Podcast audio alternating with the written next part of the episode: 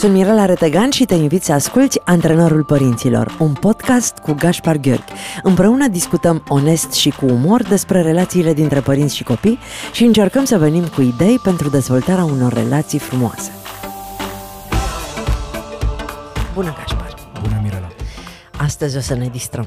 Abia împreună aștept. cu toți ascultătorii noștri, pentru că ne ducem într-o zonă extrem de cunoscută, expresii pe care le-am preluat de la părinții noștri. Hmm. Și avem o listă întreagă de expresii pe care le folosim fără să ne dorim asta. Eu mi-am spus mereu când eram copil că nu voi fi niciodată ca mama, că nu voi face niciodată ce face mama. Și m-am trezit în relația cu Maia că mama era în capul meu și vorbea cu gura mea și auzeam toate cuvintele acelea pe care aș fi crezut că nu le voi spune niciodată, spunându-i-le copilului meu. Cum se așează atât de puternic în mintea noastră toate lucrurile astea? Din totdeauna psihologia ne-a spus că felul în care părinții interacționează cu copilul, mesajele pe care părinții în mod repetat îi le transmit copilului, îl vor influența pe cel mic mult mai mult decât părinții și-ar imagina. Și e adevărat că noi ne așteptăm să aibă un efect doar mesajele pozitive, mesajele frumoase, mesajele de încurajare, însă creierul uman nu face diferența între aceste mesaje, ba mai mult ce ne arată studiile de specialitate e că tot ce e negativ ne afectează mult mai puternic decât ceea ce e pozitiv. Cu alte cuvinte, dacă eu am crescut într-un mediu în care se folosea un anumit limbaj, în care cuvintele erau de un anumit fel, evident că mai departe în viață eu voi fi influențat de acel mediu, indiferent că îmi convine sau nu. Am mai discutat noi la un moment dat că pentru fiecare lucru rău trebuie să faci cinci lucruri bune. Exact. Da, Pentru fiecare cuvânt urât trebuie să spui cinci cuvinte frumoase. ar fi indicat. Hai să le luăm pe rând. Uite, mă faci de rușine, mă faci de râsul lumii. Am auzit-o în Cu toții. toată copilăria mea și în tinerețe, uh, până târziu, când încă mama mai credea că ceea ce, și tata, că ceea ce fac eu uh, se reflectă asupra vieții lor și m-am trezit spunându-i mai ei, la un moment dat, uh, așa, cu o jumătate de gură, dar îmi venea să spun asta. Mă simțeam îndreptățită să-i spun, mă faci de, de rușine. O parte din tine simțea Mhm. că e potrivit să spui această sau să folosești această expresie pentru că, evident, Ce înseamnă, experiența ce ta înseamnă arată... pentru a părinte că este făcut de rușine, ce se activează acolo în noi și cum uh, i-a afectat copilul de uh, această etichetă. S-ar putea să simtă părintele multe rușine, apropo de mă faci de rușine, s-ar putea să simtă și frică, și anxietate, și furie, și frustrare. Cert e că nu prea ne asumăm responsabilitatea față de aceste emoții atunci când arătăm cu degetul spre copil. Tu mă faci de rușine. Ne lipsește această capacitate de a ne conștientiza emoțiile și de a le accepta și atunci când ele apar și nu mai putem fugi de ele, foarte ușor le punem pe seama celor din jurul nostru, copil, partener, vecin și așa mai departe. Uh, Efectul asupra copilului este acela că se simte profund responsabil poate de emoțiile părintelui și dacă e un copil cu un temperament mai inhibat, s-ar putea ca pe viitor să evite o serie de contexte, să-și limiteze uh, curiozitatea pentru a nu-l face pe părinte de rușine. Eu am fost, de exemplu, un astfel de copil cu un temperament mult mai uh, introvertit în comparație cu ceilalți semeni de-ai mei și asta a făcut ca eu să am foarte multe limitări. Un alt copil care are un temperament mai dezinhibat s-ar putea să devină ceva mai... Uh, rezistent, să își confrunte părintele, să nu-și asume ceea ce spune părintele. Însă, în mod cert, relația dintre părinte și copil este afectată. Dacă însă vine părintele și spune simt foarte multe rușine în legătură cu ce s-a întâmplat, mă deranjează foarte tare pentru că mă preocupă starea ta de bine. În momentul respectiv, deja felul în care îl abordez pe copil e foarte diferit față de cel în care l-am atacat spunând că tu mă faci de rușine. A ne asuma responsabilitatea față de propriile emoții e o dovadă de inteligență emoțională și o formă de vulnerabilizare, care oferă copilului posibilitatea de a înțelege un pic mai bine, cognitiv, psihologic, ce se întâmplă cu părintele decât atunci când vin și arăt cu degetul doar spre copil. Eu n-am înțeles niciodată ce e cu rușinea asta. Ce e aia rușine? Teama Mie de- rușine. Mă faci de rușine. Nu ți-e rușine. Să-ți fie rușine, Mirela. Din punct de vedere psihologic, rușinea e acel sentiment că ceva nu este în regulă cu noi, că suntem defecți, că nu suntem uh, valoroși, că nu suntem importanți. Adică și o acțiune de-a ta Da. mă face pe mine să simt că nu sunt valoroasă, Exact, că nu sunt că valoroasă. nu te-am învățat suficient. Acum, dacă tu nu te exprimi suficient de frumos, eu sunt de fapt de vină că tu n-ai folosit expresiile Mhm. Da, frumoase da. de la radio. și mai Și mult lumea decât... va crede că eu nu te-am învățat să faci asta. Și nu doar că va crede, ci mă va respinge. Rușinea vine cu această teamă de respingere, de judecată, de critică, de abandon. De fapt, asta era marea temere a părinților noștri. Adică dacă tu acum ai zice ceva, o prostie, Da, și eu aș auzi eu, eu aș simți rușine față de cei care ne ascultă exact. și frica față de conducerea radioului când ne ia emisiunea? Exact, exact, exact. Că vor fi o serie de consecințe care vor avea efecte negative asupra viitorului nostru. Asta se petrece în De părinte cele mai multe ori în mintea părintelui. atunci când simte rușine față de o acțiune pe care o are copilul, Da, pe care da. o face copilul. Și nu putem ști ce se va întâmpla cu siguranță în viitor, pentru că nimeni nu poate face astfel de anticipări într-un mod corect, doar că noi încercăm să controlăm viitorul. Nu mai sunt aici pentru a gestiona situația din prezent și să îmi spui, da, Gașpar, nu se folosește un astfel de limbaj, la radio vorbim mult mai frumos, mult mai atent. Nu mă ajut să gestionez situația, ci tu te gândești deja la faptul La că noi consecințe. nu vom mai avea emisiunea la radio, Am ce înțeles. se va întâmpla Și și, atunci- dramatizezi. Și atunci ar fi mult mai simplu să vin să spun, măi, Gașpar, cred că n-a fost ok ce ai făcut, că asta s-ar putea să ni se întâmple asta, dar hai să vedem ce o să se întâmple până la urmă. Asta e o variantă foarte bună, o variantă și mai inteligentă din punct de vedere relațional, e să spui Gașpar, în momentul în care noi am vorbit despre acest subiect și tu ai punctat acel lucru, eu am simțit în corp frică și rușine. Și în momentul respectiv mintea mea a început să construiască o poveste negativă. Uite ce poveste a construit mintea mea. Mă întreb cum anume am putea gestiona data viitoare situația asta un pic mai bine. Și deja nu arăt cu degetul doar spre celălalt, Da, da, da. ci mi-asum și eu ce este al Ce- meu, ce, ce mi-aparține. Da, pentru că până la urmă nu se întâmplă foarte multe din lucrurile acelea cu care suntem amenințați când mai făcut, eu țin minte când mi- mi-a spus mama, ne-ai făcut de rușine într-o anumită situație, o să zică lumea, o să facă lumea, o să... și nu se întâmplă nimic. De Din fapt. fericire, majoritatea acestor predicții negative nu se adeveresc. Studiile de specialitate ne arată că mintea unui om obișnuit, a unui adult, produce zilnic între 12.000 și 60.000 de gânduri. Și atunci Iar- să nu mai îmi fie rușine, ci să-mi fie frică într-adevăr dacă asta De simt. exemplu, deci sunt foarte multe gânduri și 80% dintre ele au un conținut negativ. Ceea ce înseamnă că în momentul în care se întâmplă o astfel de situație în care copilul a vorbit uh, necivilizat, uh, nu a folosit cele mai elevate cuvinte, apare o emoție, mintea mea interpretează situația, însă sunt șanse foarte mari să o interpreteze negativ. Mai am și spune... e mult mai benefic să mă întorc la emoții exact așa cum ai spus. Mai am spune de fiecare dată, mi se mai întâmplă, dar știi că noi o facem asta și intenționat, că acum suntem, suntem sinceri, da? Și de multe ori când vreau la să-i psiholog dau... e bine să fim sinceri. Păi da? sunt la psiholog, asta e. Mă ascultă vreo 500 de mii de oameni, dar mi-am asumat asta. E jobul meu. De multe ori, intenționat îi scriu, Maia, trebuie să stăm de vorbă. Mhm. Atât. Și ea mă sună și îmi zice, mama, ce s-a întâmplat? Despre ce e vorba? Deci mi s-au umuiat genunchii, serios, mama, nu mai îmi face din asta. Dacă vrei să vorbești ceva cu mine, spunem despre ce, pentru că nu îmi dă o stare, mă, De agitație. m- m- Mhm. intru în panică. E, și ei zic, nu drăguță, nu se întâmplă nimic, trebuie să stăm de vorbă despre subiectul ăla. Mama, pe bune, nu mai... Da, să știi că în moment în care o fac intenționat. Ca să-i captezi atenția, nu? Să o faci și curioasă. să testez dacă e Și să o atentă testezi. și conectată. Și, Are sens. și îmi dau seama că, uh, că nu ajută de fapt deloc. Nu, pe, Nu nici e pe neapărat mine, un nici pe beneficiu, ea. nu? Nu. Dar îmi vine să fac asta.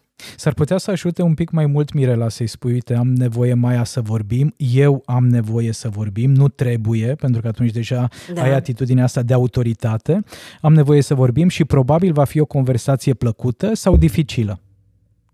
Am înțeles. Și momentul în care îi spui că va fi o conversație plăcută, ea imediat se liniștește, ok, va fi fan, va fi interesant. Dacă îi spui că va fi o conversație dificilă, are posibilitatea să se pregătească emoțional, pentru că da, vor fi probabil o oră, două în care vom vorbi despre lucruri care nu sunt tocmai ușor de pus în cuvinte. Cașpar, din cauza faptului că li se întâmplă asta în copilărie, oamenii reacționează așa și în relația cu șefii? Absolut. Mie mi s-a întâmplat foarte des să le spun colegilor mei, trebuie să vorbim și ei se intră în panică maximă. Da. Și eu doar să spun la modul foarte onest, trebuie să vorbim și să o las așa că m-am luat cu alte treburi și când mă întâlnesc eu să spuneți, dar ce am făcut, ce s-a întâmplat, de ce?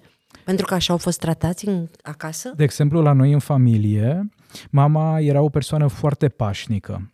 Dar în momentul în care spunea că trebuie să stăm de vorbă, știam că nu va fi neapărat o conversație amuzantă și plăcută. Și probabil că mulți am crescut în familii în care părinții vorbeau cu noi, în special atunci când uh, era vorba de ce am greșit, ce nu am făcut ok și urmau niște pedepse.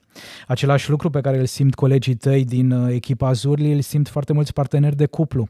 Atunci când îmi spune partenerul sau partenera că trebuie să stăm de vorbă, creierul emoțional reacționează foarte puternic puternic și apare această stare de agitație, de neliniște, de anxietate. De aceea merită să spunem dacă va fi o conversație ușoară sau mai degrabă o conversație dificilă. Și e ok să avem conversații dificile. Cu asta rămânem. Dacă iubim pe oamenii cu care avem relații, nu le dăm astfel de dușuri reci. Absolut și nu îi lăsăm să-și pună 700 de mii de probleme pentru că nu le face bine să e, se gândească. E echivalent situației în care arunci o petardă în camera în care se află persoana respectivă și îl lași pe celălalt să se macine singur. Ah, ce frumos! Cu asta rămânem. Aveți grijă la petarde. Exact. Nu sunt sănătoase absolut deloc. La vârsta ta, eu făceam aia și aia și aia. Mai ții minte expresia asta? Da, da. Ai auzit-o în copilărie? Am auzit-o. De unde ni se trage? Cred că e tot așa un uh, mesaj moștenit de la generațiile anterioare. Probabil că și părinții noștri au auzit asta de la bunicii noștri, de la părinților și bunicii noștri de la străbunici. Și e genul de mesaj prin care adultul își propune să motiveze copilul, să-l mobilizeze, să-l încurajeze. Doar că de cele mai multe ori s-ar putea să apară rezistența din partea copilului. Nu mă interesează ce făceai la vârsta mea, era un alt secol, era o altă perioadă, erau alte vremuri. Acum copiii fac altceva la vârsta de 14, 16, 17 ani. Și știi că am mai vorbit noi aici la antrenorul părinților despre faptul că e nevoie să se upgradeze un pic părinții, să-și amintească că trăiesc în secolul 21, 2021, ca în 2022 și așa mai departe, nu ne putem raporta față de realitatea zilelor noastre, rămânând în anii 80 sau în anii 90 sau 70 sau 60. Deci e nevoie să venim ancorați cumva în momentul prezent, apropo de cât de important e acest moment prezent, Mirela.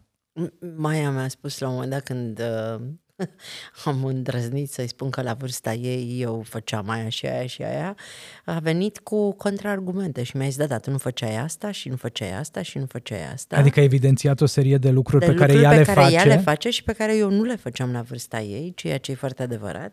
Și într-o bună zi mi-a spus să nu mai duc în țări sărace, în care eu retrăiesc toate emoțiile din copilăria mea plină de frustrări și lipsuri, pentru că ea s-a născut în 2001 uh-huh. Mhm. și nu are de ce să se ducă în trecutul meu și nu are de ce să se compare cu trecutul meu, pentru că ea trebuie să se compare cu prezentul ei. Absolut, și asta e... Jab, jab se numește asta. La, la psiholog cum se numește? Jab, jab. Când e, e experiența tipică a adolescenților. S-ar putea ca peste 10 ani perspectiva maiei să fie cu totul și cu totul diferită și să-și dorească să meargă pe urmele mamei ei, apropo de ce îi place mamei, ce nu îi place și de ce, pentru că probabil că își va căuta identitatea feminină. Acum este în punctul în care își caută identitatea propriei persoane și nu are nevoie să fie comparată prea mult cu cei din jur. Însă după o anumită vârstă, de regulă după vârsta de 25-26 de ani, devenim din nou un pic mai atenți la părinții noștri. Ne dăm seama că, da, de fapt putem învăța multe lucruri descoperind care a fost istoria lor, povestea lor. Mai am puțin, câțiva ani, mai, mai aștept. Ai auzit expresia ceilalți sunt mai buni ca tine? O, da. Aceste comparații erau atât de neplăcute și în continuare în momentul în care mintea mea mă compară pe mine cu cei din jur, mă cuprinde aceeași stare de neplăcere, de agitație, de frustrare. Mintea ta mintea te compară mea, da. cu cei din jur. Mm-hmm. Pentru că dacă ai crescut într-un mediu în care ai fost comparat apropo de uh, ce noți au luat ceilalți copii, apropo de cum s-au descurcat ceilalți copii, apropo de cine a fost cel mai bun la concursul respectiv sau la materia respectivă, aceste mesaje le interiorizăm și la vârsta adultă, cine este cel mai bun psiholog, cine are rezultatele cele mai bune, cine se descurcă cel mai bine, cine o face pe Mirela să zâmbească cel mai des. Și evident că dacă nu ești tu acela care ești acolo, te doare, e neplăcut, e, se activează copilul interior, copilul invizibil care suferă. Eu am avut în copilărie un uh, exemplu foarte puternic, pentru că în, în bloc cu mine locuia o prietenă foarte bună și o fată foarte bună, dar foarte muncitoare, care lua în fiecare an locul întâi cu coroniță. În wow. fiecare an. Iar eu n-am luat niciodată nicio diplomă și nicio medalie și nicio, niciun premiu. Și în uh, ultima zi de școală nici măcar nu mă duceam la careu pentru că uh, n-aveam de ce să fiu acolo. Și tata mă chema pe geamul de la bucătărie să-mi arate această vecină care venea cu coronița pe cap și cu pachetul de cărți și cu tăticul ei foarte mândru uh, alături de ea și mă întreba tata, tu când ai de gând să faci asta pentru mine? Din păcate, cred că o să ne întâlnim într-o altă viață în care el uh, o să trăiască uh, și această experiență. Nu i-a fost dat în această viață să trăiască această experiență. Dar s-ar putea cu ca de acolo de sus, unde e el acum să fie foarte mândru de este, este, fetița este. lui care a ajuns mare și care vorbește atât de frumos și pe care o ascultă atât de multă lume. Da, și să știi că, din fericire pentru mine, uh, foarte rar m-am trezit comparându-mă cu alți oameni. Ai reușit să eviți Am asta. reușit de devreme să Ce înțeleg bine. că am drumul meu, uh-huh. că eu sunt ușor altfel, că să accept că nu mă încadrez în niște tipare și că n-am la ce să mă raportez și ceea ce am construit n-are comparație. Și asta e minunat că poți să faci asta, Mirela. Cred că o mare parte din uh, sursa suferinței umane e că ne comparăm. Ne comparăm propria persoană, ne comparăm copiii, ne comparăm partenerii și de cele mai multe ori, din păcate, facem tot felul de comparații negative. Nu mă uit la cât de minunat e copilul meu pe anumite aspecte, ci mai degrabă mă uit la ce îi lipsește copilului, partenerului sau ce îmi lipsește mie. Așa că e minunat că ai reușit să eviți uh, această capcană mentală. Acum 20 de ani uh, eram sigura din grupul meu de prietene care avea copil și o relație. Acum sunt sunt singura care nu are o relație și copilul a plecat. Ele toate sunt prinse în tot ce înseamnă relația, bărbatul, copiii, cuplu. Eu sunt în altă parte. M-am m-am așezat, dar mi-am dat seama în ultima vacanță în care am fost că am călătorit la un moment dat, am, am luat o barcă și am mers într-o excursie pe, în jurul uh, insulei, am fost în Mykonos și eram vreo 17 oameni pe barca aceea și am oprit la o insulă pustie și absolut toată lumea s-a dus la plajă în dreapta și eu m-am dus în stânga. Adică și ăla a fost momentul în care am zis, ok, e clar, dar mi-e greu să-ți explic de ce și cum. Am tendința de a alege altă cale și atunci nu mai am cu ce să mă compar. Că dacă n-am stat la plajă cu celelalte doamne, eu nu le-am văzut dacă sunt mai grasă sau mai slabă decât ele, nu le-am văzut costumele de... Știi, îmi găsesc un spațiu în care să activez, unde să n-am comparații. Și asta e minunat. Această îndrăzneală de a merge în cealaltă direcție când toată lumea merge la dreapta, mi se pare n-ai o dovadă de maturitate. Compari, n-ai da. cum să compari, sau, sau de noroc, sau de inspirație. n-ai, cum, n-ai cu ce să compari zurli. Nu există. Mi-am da. creat ceva ca să nu mă poată compara nimeni cu nimic. Frumos, felicitări! Mulțumesc! Dar uh, am avut tendința să o compar pe Maia cu alți copii. Uh-huh. Am avut tendința să uh, compar rezultatele ei cu rezultatele altor copii și am muncit un pic cu mine ca să nu cad în, uh, în și e firesc, ăsta. e firesc uh, să fi făcut asta apropo de exemplu pe care mi l-ai dat legat de tatăl tău și de fetița din vecini care venea acasă la sfârșit de an cu diplome și coronițe.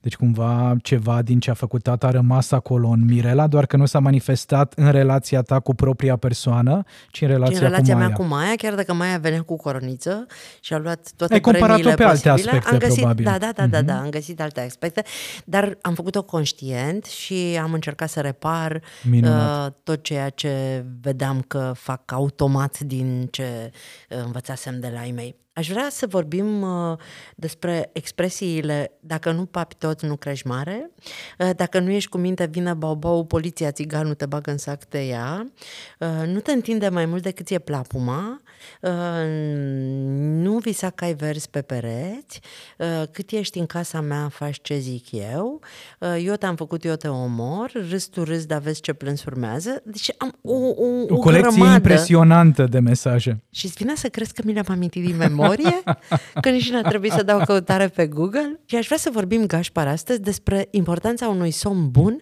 în dezvoltarea copilului și cum îl putem obține prin timpul petrecut împreună cu o poveste de seară uh, citită, ascultată alături de părinte. Știm că fără doar și poate somnul este extrem, extrem de important, indiferent de vârsta ființei umane, pentru că în momentul respectiv creierul nostru se regenerează, se descarcă de o serie de tensiuni și sunt situații, sunt perioade, Mirela, în viața copiilor, în viața adolescenților, când au nevoie de o rutină a somnului. Au nevoie să facă ceva înainte de a-și pune corpul în pat pentru a intra în acea stare plăcută de relaxare. Mai ales dacă copilul a avut o zi un pic mai agitată, dacă a fost mai multă tensiune în familie sau la școală. Și aici această rutină de seară poate implica să închidem toate electronicile cu cel puțin o oră, o oră și jumătate înainte de ora de culcare a copilului copilului și de asemenea în acest interval de timp copilul are nevoie de niște activități. Se poate îmbrăca în pijamale, își poate spăla dințișorii, își poate face toaleta de seară, însă de asemenea s-ar putea să aibă nevoie să stea în brațele părintelui, s-ar putea să aibă nevoie să se conecteze un pic cu părintele, iar povestea știm că este un mijloc minunat pentru a crea acel spațiu de siguranță între părinte și copilaș și pentru a-i crea copilului, pentru a-i oferi sistemului nervos al copilului acea stare de relaxare necesară pentru somnul care urmează. Să știi că povestea de seară a fost sfântă în copilăria Maiei și chiar dacă uh, a fost o perioadă în care eu am muncit foarte mult sau o perioadă în care mi-a fost foarte greu atunci când m-am despărțit de tatăl ei și uh, eram împărțită în mai multe uh, zone, veneam acasă să-i citesc povestea de seară și să o pun în pat, să-i dau pupicul de noapte bună și am dezvoltat o teorie legată de pupicul de noapte bună după povestea de seară. Mi-am dat seama că pupicul acesta este, de fapt, uh, pupicul de noapte bună este binecuvântarea, așa mi-am imaginat mm-hmm. eu, binecuvântarea pe care părintele i-o dă copilului pentru somn. Și am înțeles că somnul este singurul moment din viața copilului în care e singur, în care mm-hmm. tu, părinte, nu mai poți să intervii. L-ai așezat în pat, i-ai dat pupicul de noapte bună și el, pentru câteva ore bune, 7, 8, da. 9 ore, trebuie să se descurce singur, fără tine, cu demonii, cu visele urâte, cu monștri, cu... Cu problemele pe care nu le-a gestionat în timpul zilei și pe care le duce mai departe în vis.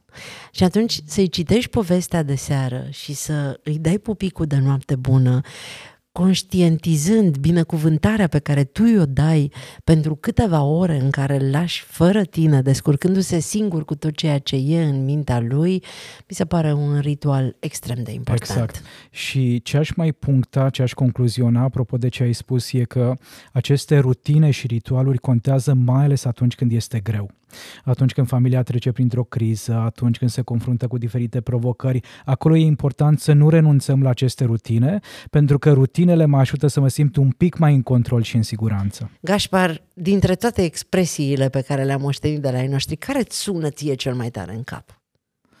Uh, nu ești în stare. Aoleu. Nu ești capabil. Ce nu e în regulă cu tine. Ești uh, bătut în cap. uh, Adună-te, mobilizează-te, Știi fii care, mai atent. Știi care e a mea?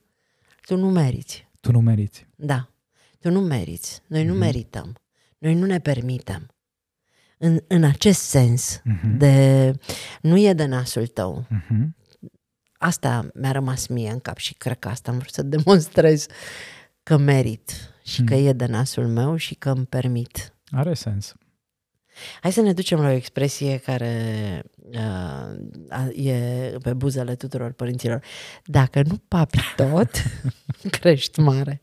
Uită-te cât de frumoasă m-am făcut. Dacă nu papi tot, nu crești mare. E probabil teama părinților noștri, a bunicilor noștri, că dacă nu ne hrănim corpul suficient de bine, vor fi tot felul de consecințe. Și cred că merită pusă această teamă, Mirela, în contextul vieții de atunci. Accesul la mâncare, accesul acum. la alimentație era foarte diferit atunci față de cum e acum. Doar că acum au ajuns să verbalizeze aceste mesaje părinții care acolo și atunci erau copii. Ok. Și noi am mai vorbit despre faptul că aceste mesaje nu rămân în copilărie, le ducem cu noi mai departe în acel bagaj invizibil pe care îl cărăm cu toții. Deci, și, Pentru părinții noștri da, era parte uh, din realitate. lupta da, de zi cu zi lupta să pentru ce ne punem în supraviețuire. farfurie. Exact, exact. Pentru părinții de astăzi este Este doar uh, o sechelă, este doar o traumă, e doar o consecință a unei copilării care a fost marcată de aceste mesaje. sau dacă uh, este uh, credința că uh, fericirea trece prin stomac și că îți dau tot ce e mai bun și tu trebuie să mănânci S-ar pentru că putea eu să am fie. făcut asta pentru tine. S-ar putea E să felul fie. meu de, a arăta, că- de a-ți arăta că te iubesc. S-ar putea să fie și asta o perspectivă și o ipoteză care are foarte mult sens. Dar acum merită să vedem dacă părintele repetă acest mesaj și atunci când copilul a mâncat, doar că nu a mâncat atât de mult pe cât ce-ar fi dorit părintele. Ne mai vorbim de faptul că atunci când repetăm acest mesaj, uh, noi mințim. Așa. Și e important să vedem dacă pentru familia noastră Mințim, adică adevărul... nu e adevărat Nu e că adevărat, nu crești. normal, că tu crești, oricum, uh, oricât de mult mănânci, oricât de puțin și așa mai departe, tu crești. Iar dacă în familia noastră, în casa noastră, adevărul este o valoare, atunci ar fi bine să nu folosesc astfel de mesaje pentru că îți transmit ceva ce nu corespunde cu ceea ce vreau să dezvolt la tine și anume să fii sinceră și onestă. Da, nu m-am gândit la asta. Dar probabil că ascultătorii noștri... Dar are sens, nu? Are, sigur. Adică e, e genul de situație care nu doar că îl sperii pe copil că nu va crește, e echivalentă situației în care nu mai minți Păi pentru nu, că mă îți crește gândesc- nasul. Mă gândesc la mama care îmi zicea tot timpul să nu mint, că e foarte important, că trece peste orice, dar peste minciună nu poate să treacă și de fapt ea își mințea nepoții uh, spunându-le dacă nu papi tot, nu crești mare. Exact, și nici măcar nu conștientizăm Draga astfel de, de mama, momente. o pomenesc, lasă că și-a dorit, ei îi place celebritatea. O să-i spune iar vecinele, vezi, tanti Retegan, că iar a zis de tine la radio. Pe urmă Însă mă o pupăm, întreabă. o pupăm pe O tanti pupăm. Retegan. Deci este mama, este o superbă, o iubesc, nu mai pot după ea. E atât de tonică și de pozitivă și de um, curajoasă. E Deci ai moștenit multe lucruri pozitive foarte, de la mama. Foarte multe, foarte, foarte multe. Și multe negative, dar mi-a dat un pachet suficient de mare dacă e să le pun așa în balanță. vezi, cele Mirela, bune trag mult mai tare. Cred că asta e o dovadă de sănătate mentală, indiferent de cum au fost părinții noștri, indiferent de cât de greu a fost în copilărie, să putem să vedem și partea dificilă, dar și partea frumoasă, pentru că nimeni nu a avut doar o copilărie pozitivă, deci e nevoie să ne întâlnim și cu ce a fost dificil, așa cum nimeni n-a avut doar o, copil- o copilărie definită de drame, de traume, de dificultăți, ci merită să vedem și care sunt acele componente cu plus pe care le ducem Acum mai depinde departe. ce vrei să vinzi, știi? Că dacă vrei să vinzi Shakespeare actul 2 scena morții, te legi doar de cele negative. Sigur, dacă... eu mă legam de sănătatea noastră mentală, care e atât de importantă și și... care trebuie să fie în echilibru. Absolut, absolut. Acum să-mi spui tu mie cum accept eu expresia nu-i voie. Nu-i voie. Mesaj din partea părinților. Nu-i voie. Ce nu-i voie? Nu-i voie să faci probabil o serie de nu-i lucruri, voie nu? nimic, nu-i voie. Nu-i voie pentru că îți spun eu, nu-i voie pentru că Cine nu-ți dau nu-i voie. voie? cine nu-i voie? De ce nu-i voie? Pentru că mie părintele nu mi se pare potrivit, nu mi se pare în regulă, nu e corect și e, e într-adevăr genul de mesaj acum că spui care nu denotă prea multă... Cel puțin în Ardeal, nu-i voie. Uh-huh. Nu, nu, nu pune, nu-i voie, nu pune uh-huh. mâna. Uh, nu stă acolo, nu-i voie. Nu face aia, nu-i voie. În Ardeal acest nu-i voie e ceea ce reprezintă în alte zone ale țării nu. Doar că această negație, această limitare nu denotă prea multă implicare din partea părintelui apropo de cum voi modela comportamentul copilului, pentru că exact așa cum spui și tu, nu înțelege copilul ce nu are voie, care este problema, care este dificultatea. E mult mai important să folosesc un pic mai multe cuvinte, nu exagerat, pentru că nici dacă vorbește părintele prea mult, nu e benefic pentru copil, că nu are capacitatea de a procesa tot ceea ce spune părintele. Însă merită totuși să fie un enunț un pic mai complex complex. E periculos să pui mâna pe soba fierbinte. Nu e voie să treci uh, pe, sema- pe trecerea de pietoni atunci când semaforul e roșu. Adică sunt niște interdicții pe care este foarte bine să le transmitem copilului, însă recomandarea mea, de exemplu, pentru foarte multe familii e să folosim nuul, acest nu e voie, atunci când într-adevăr nu e voie. Uh-huh. Nu pentru chestii mărunte. Nu Îl pentru demonetizezi, chestii... nu absolut, mai are nicio absolut, valoare. Absolut, absolut. Ție îți spuneau părinții tăi, nu te întinde mai mult decât ți-e plapuma? Mie îmi spunea tata foarte Acest des mesaj asta. nu l-am primit foarte des și asta pentru că nu mă întindeam de regulă mai Ah, departe ok. decât uh, era mie, Mie plapuma. îmi spunea foarte des, nu te întinde mai mult decât ți-e plapuma. Uh, Până într-o zi în care am avut o discuție cu tata, tata îmi spunea asta, copilă, fă bine, stai în banca ta, Cunoașteți limitele? Nu te întinde mai mult decât e plapuma. Și am zis, tata, dar cine hotărăște cât e plapuma asta? Serios, eu o să-mi fac o plapumă Uriașă. sub care mă pot întinde cât vreau eu. Și până la urmă, dacă îmi ies picioarele pe din afară, care e problema ta? Dacă pla- plapuma asta este și tata foarte cum mică. reacționa când îi spuneai asta? Era șocat, adică nu-i venea Era să surprins. creadă. Da, nu se aștepta la asta. Până la 30 de ani, când uh, a fost foarte drăguț, când eu mi-am... Uh, aveam o casă la satul mare foarte frumoasă, pe care am am, am sfințit-o și l-am chemat pe uh, părintele uh, Tincu să mi-o sfințească și a venit toată familia tatălui meu și tata îi uh, prezenta fratelui lui casa. Și uite bucătăria și aici sufrageria și aici dormitor și am făcut așa și casa mea și, și eu îi zic, alo, tata, asta e casa mea, eu am făcut-o. La care el a zis, păi și pe tine cine te-a făcut, nu eu? Își asumase și atunci a venit și mi-a zis, copilul dragul tati, eu nu mai am ce să spun ție, pentru că e clar, tu știi mult mai multe decât știu eu. Și a fost momentul în care am înțeles că vine o zi în care noi ne oprim din creștere și începem să ne uităm în sus spre copiii noștri care se înalță și fizic Exact. și uh, spiritual și emoțional mult mai mult decât noi pentru că vin cu un alt bagaj și trăiesc alte vremuri. Mm, Da, e o metaforă vizuală foarte frumoasă asta. Da, cu... visezi că ai vers pe pereți? Ți s-a spus?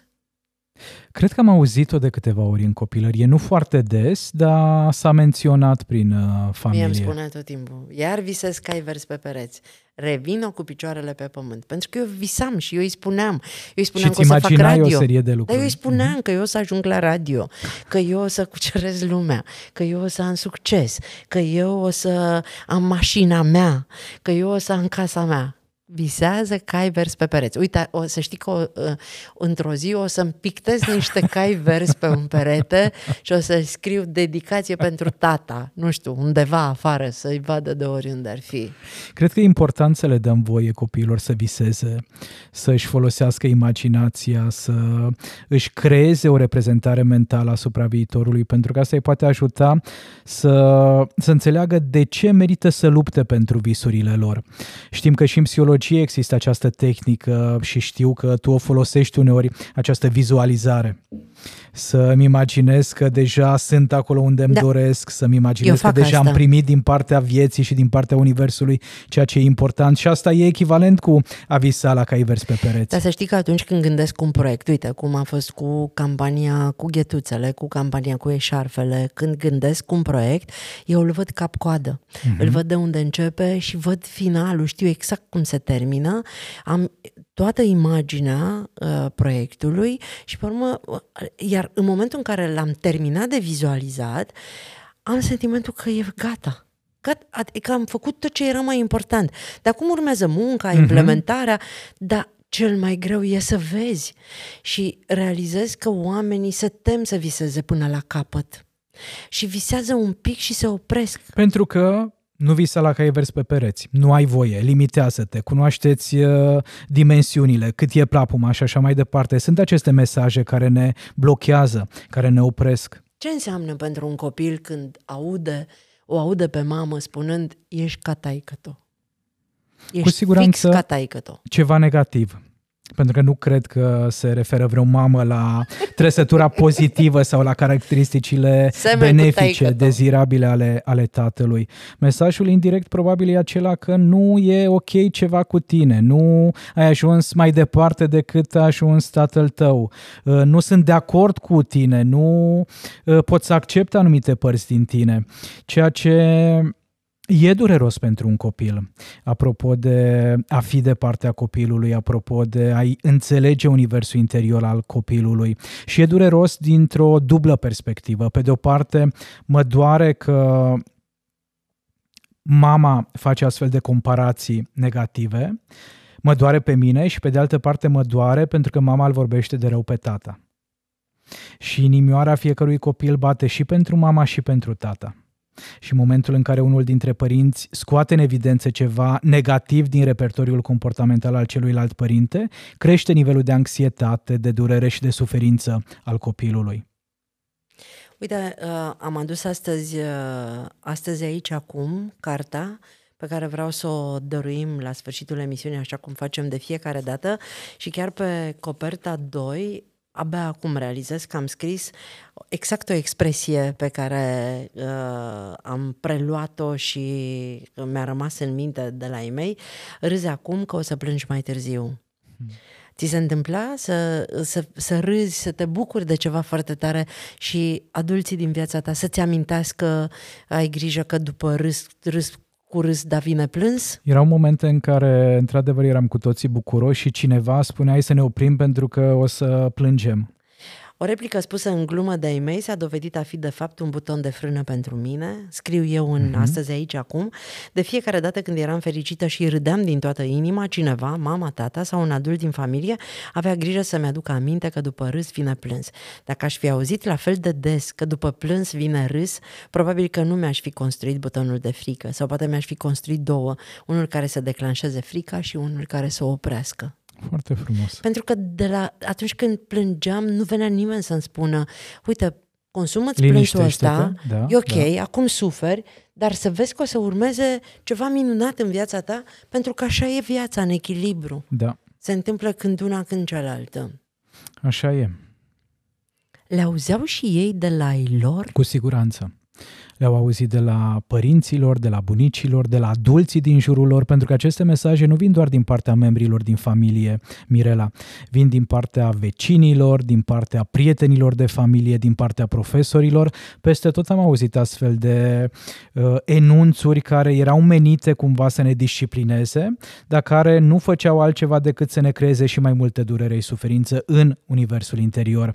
Și mai e un aspect uh, foarte dureros atunci când ai ajuns la vârsta adultă, adultă și îți dai seama că de fapt părintele a avut dreptate atunci când a spus că nu vei ajunge departe în viață. Noi am scos în evidență exemplul tău pozitiv, apropo de tata care a recunoscut la un moment dat cât de departe a ajuns fica lui. Însă sunt și persoane care au o poveste de viață diferită și care nu au făcut față eșecurilor, care nu au reușit să se mobilizeze, să meargă mai departe după un divorț, după o despărțire, după pierderea locului de muncă și care la un moment dat spun da, mama, tata au avut dreptate atunci când au spus că nu am fost în stare, că nu am fost capabil. Și unii dintre ei ajung la terapie și e nevoie de ani de zile să rescriem aceste mesaje, să le dăm la o parte, să conștientizăm că de fapt nu, mama și tata nu au avut dreptate atunci, doar că acum aparent viața e de așa natură încât acele cuvinte se potrivesc, dar eu sunt mai mult de atât. Dar poate n-am reușit într-o relație, da, uite, eu nu sunt genul de copil care să le dea bucurie părinților prin familia pe care eu mi-am creat-o. Nu nu am o familie de care părinții mei să fie mândri. Nu am reușit aici. Ok, tata a spus în copilăria Mhm. lui, în copilăria mea că nu o să fiu în stare să fac asta și putem să spunem că a avut dreptate, dar am reușit în alte lucruri. Și asta e minunat să vezi partea în care ai reușit. Problema apare în momentul în care noi nu, nu vedem și părțile pozitive din Sunt sigură că existența fiecare noastră. om a reușit în ceva. Cu siguranță. Chiar dacă sunt doi, trei oameni care știu despre asta, despre succesul meu știe foarte multă lume pentru că e public. Dar fiecare dintre noi avem lucrurile noastre de succes de care merită să ne agățăm în astfel de momente. Absolut. Ce înseamnă pentru un copil să audă nu ești în stare de nimic? Nu o să reușești. Cred că multă frică în corp, multă anxietate, multă, încrede, multă neîncredere, mult stres, multă suferință. Și partea dureroasă, așa cum spuneam Mirela, e că toate aceste mesaje le auzim în capul nostru și în mintea noastră atunci când ne este greu. În condițiile în care noi am avea nevoie ca în momentele respective să auzim altfel de mesaje din partea minții noastre. Da, sunt în stare, sunt capabil, viața e grea, e dif- e dificilă, însă și eu pot face față acestor provocări. Deci dacă ne-am dat voie să înlocuim aceste mesaje negative cu mesaje pozitive, și copiii noștri ar fi mult mai încrezători în forțele proprii, însă și noi ca părinți ne-am simțit mult mai bine. Cât de important e să fii bun, Gașpar? Foarte important. Ce câștig eu dacă sunt bun? Sănătate. Ani, mea? ani din viața ta. Sunt atât de multe cercetări care ne arată că e mult mai important să dai decât să primești, că starea de fericire crește mult mai puternic atunci când oferim un cadou decât atunci când primim un cadou și că atunci când avem mai multă grijă față de semenii noștri, planeta noastră se vindecă. Universul funcționează mult mai bine. Uh, Energia pe care o transmitem este una care ne afectează în sens pozitiv și pe noi, și familia noastră, dar și comunitatea din care facem parte. Deci nu mă mai întrebați de ce sunt așa fericită și veselă și pozitivă și optimistă, pentru că e clar de unde mi se trage. Abia aștept să ne vedem uh, săptămâna viitoare. Mulțumesc, la fel a fost o plăcere. Țineți minte de la antrenorul părinților, în spatele unui copil lumină e un părinte soare.